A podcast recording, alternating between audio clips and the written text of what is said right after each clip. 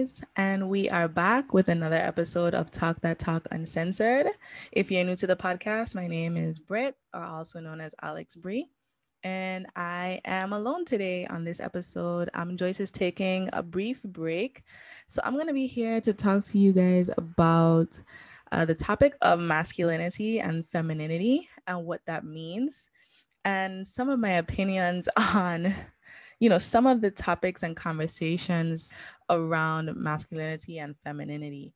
So I'm going to dive straight into it and define what it means to be masculine and what it means to be feminine, according to Google, of course.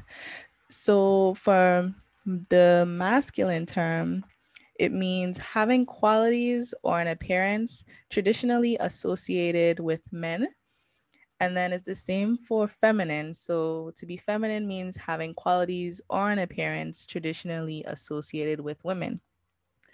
And for me, I've always felt like this is determined based on the individual. Um, because to me this whole masculine feminine thing is a is a social construct we as a society determine what's masculine and what's feminine um, so i guess my question would be to you, the listeners, are these traits inherent or are they assigned? Because I feel like we have some people that feel that to be feminine or to be masculine is something that we all inherently have. So we were born with them. But then other people feel like we are trained to be this way. So it's back to that nature versus nurture argument. So I guess for me, I feel most of it is just taught um, so nurture. I feel like from even when I think back as far back as I don't know preschool, the way that girls and boys were taught were just it's just completely different. We don't treat boys and girls the same. The things that we teach boys to do in terms of, for example, if a boy fell down, we tell him, "Oh, okay, get up. You're okay. You don't need to cry." Whereas if I fell down, they would I would be coddled, I would be nurtured. I'd be told it's okay to cry. You're gonna be okay. So just with that, and as a young child, the way in which you receive love um, is is just different for boys and girls. So I think as we continue to grow up, we then take on these traits or we develop these traits based on how people treat us let's look at some of the traditional concepts associated with masculinity and femininity. So, if we're looking at um, masculine traits, many would say that if you're masculine, you're strong, um, you have a sense of control, you're driven, powerful, and assertive. Whereas for feminine traits, for women, we're seen as compassionate, passive, warm, affectionate, soft, and empathetic. So I came across a really interesting concept that I liked that challenges the idea that masculinity and femininity be linked to a particular sex. I believe that the terms projective and receptive were suggested in place of masculinity and femininity in an effort to describe the personality traits of a particular person. I've recently been in several chat rooms on Clubhouse. I've been in most recent years, I've seen a lot of content on YouTube in terms of how to be more feminine or how to stay true to your masculinity and and these types of things and a lot of the content i feel um, is very problematic um, I see in terms of the femininity videos, I see women saying things like how to stay in your feminine. Um, if you exude masculine energy, you won't find a man. And I just find it to be problematic because you have people that may not be as soft, um, may not be as empathetic um, or passive. Um, you have women who are assertive, who are you know possess um, these qualities where are deemed to be masculine but they're just being themselves um, so for you to tell someone that they need to be more feminine in order to x y and z to me is problematic and a lot of times with these femininity channels they're telling women to be more feminine because of men. And I don't think that's fair. Now, if you're telling someone um, who wants to explore their feminine side and you're trying to guide them in that, I think that's fine. But to say that you are teaching people or, or telling people that they should be more feminine because of this or for men, I mean, that's just outright ridiculous. Um, I've also seen um, on YouTube where people are saying like men have to be masculine and this is how um, you have to be this way in order to stay true to yourself as a man. And it's like a lot of this stuff ends up being toxic um, both ways. And I'm sure you guys heard the concept of toxic uh, masculinity, but toxic femininity exists as well. Um, and to me, it's just both of them are kind of reinforcing these stereotypes of what a man and what a woman should be. And then ultimately, um, it causes tension between the two. And not only that, it's very destructive for men and women to be extremely one or the next. I think as people, and I can say for myself, I have both masculine. At, well, if we wanted to stick with that, that uh, traditional description of what it means to masculine and feminine, I feel like I exude both. Um, I don't feel like I'm one over the next. And I think everybody has, according to society, both masculine and feminine traits. And I don't think that there's anything wrong with that. Um, you may have some who have more over the next, are a little bit more masculine or a little bit more feminine, and, and that's okay.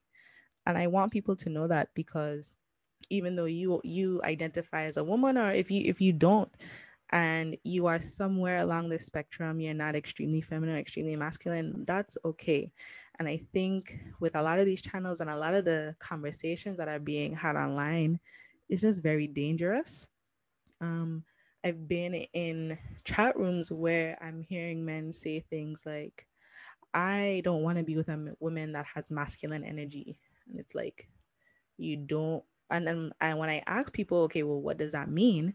They say, oh, well, I don't want a woman to think that she's she's the head of the household. I don't want a woman to think that she can tell me what to do or to be assertive or take charge. That's my role and that's what I'm supposed to be doing. And it's like, ah, uh, not really. I think you're insecure. Number one, I think it's okay if you're in a relationship to have that balance. And why can't both of you lead? what why are we so stuck on the fact that men should lead I, I just don't understand that and if you're in a relationship and you both are the owners of your house of your property of i mean if you have kids i would think that both of you have equal say in what happens in your life and in, in your children's lives so again a lot of it is just toxic and just downright dangerous um, the rhetoric that's being spewed within these different platforms. So, like I said earlier, um, within the last few years, I've been coming across a lot of content on YouTube and in social media in general about, you know, divine masculinity and divine femininity. And I never really looked into it because, again, a lot of the content that I came across, I just found to be problematic. So I didn't even bother doing the research. But in in coming up with the outline for this episode, I decided to do like a deep dive um, before even discussing this topic. And I came across a bunch of different articles um, and videos that kind of spoke to where this all came from. I guess that was my whole thing. I wondered, you know, where did this concept come from to begin with? So, in doing the research, I saw that I guess the very first idea of masculinity and femininity came from ancient Egypt. And what they did is they used anatomy, right, as a metaphor to explain feminine and masculine traits. What they believed is that we all have these masculine and feminine traits. They use the woman's anatomy, meaning, you know, our womb, our reproductive system, the fact that it's you know it's hidden you don't see it in plain sight it was a metaphor for our mental the way that we think the way that thoughts are come about, um, our creativity, memories, and things like that. So pretty much the inception where things were created. They also align it to being dark, and dark not meaning evil, but dark in a sense that it's it's not in plain sight. Whereas if you look at the man's uh, physical anatomy, specifically his penis, it is in plain sight. So they associate that with being projective, um, outwardly directive, assertive, and that type of thing. Um, so again, just want to reiterate the fact that they used the anatomy of the man and the woman as a metaphor. I think a lot of the content that we come across now, a lot of these concepts have just been misapplied. Okay. So in doing the research, I see that these metaphors in which they used is really just to explain the concept but the article that I came across stated that we all have these traits. And I think in doing the research, that was kind of like an aha moment to me because that's how I always felt. People may perceive me as being more feminine, but again, that's that's all to you know that's subjective, right? Um, it's mostly about how we feel on the inside and back to that, that concept of the dark versus light dark meaning the womb that it's not seen whereas um, the reproductive the male's reproductive organ is visual meaning light. A lot of people now are saying oh well dark equates to evil light equates to goodness. And it's like no that's that's not what um, they meant by that. It's just in terms of if you look at the creation of the universe even if you look at the bibles explanation of how that occurred or whether you look at or use science right? Science itself. And for me I, I believe in both because to me if you look at the stories they're, they're pretty much the same. It started off with nothing. We were in darkness right?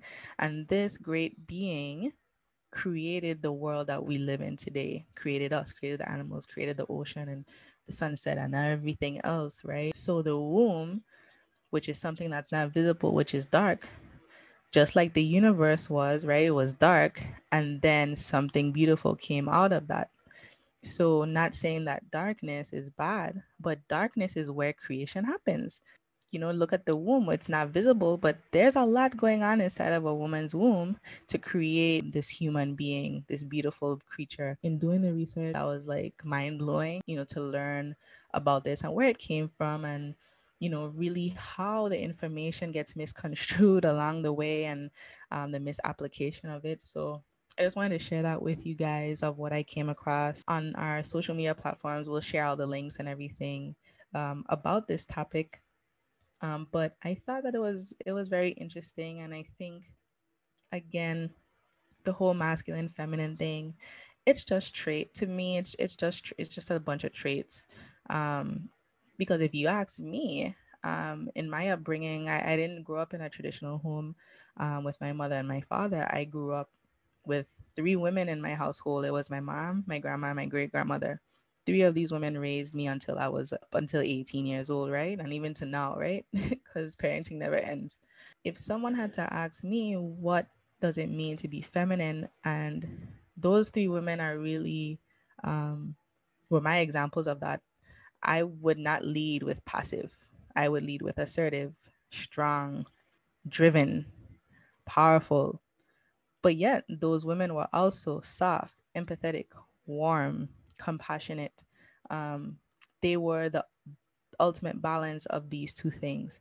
So, again, I, I think I just want to challenge people and the listeners in the way in which we think of, you know, masculinity and femininity, what that means to you. And is it really inherent or is it just a social construct? So I'm going to leave you guys with that. Let me know what you guys think. I think that this is a very interesting conversation, interesting concept, and share with me, you know, and, and Joyce, even though she's not here with me today, share with us some of the material you come across that have you found to be helpful in regards to this topic.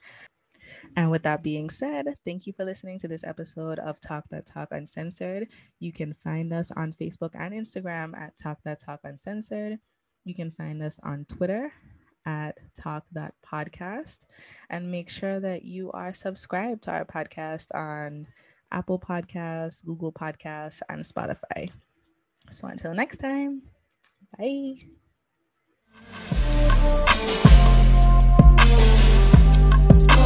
Oh.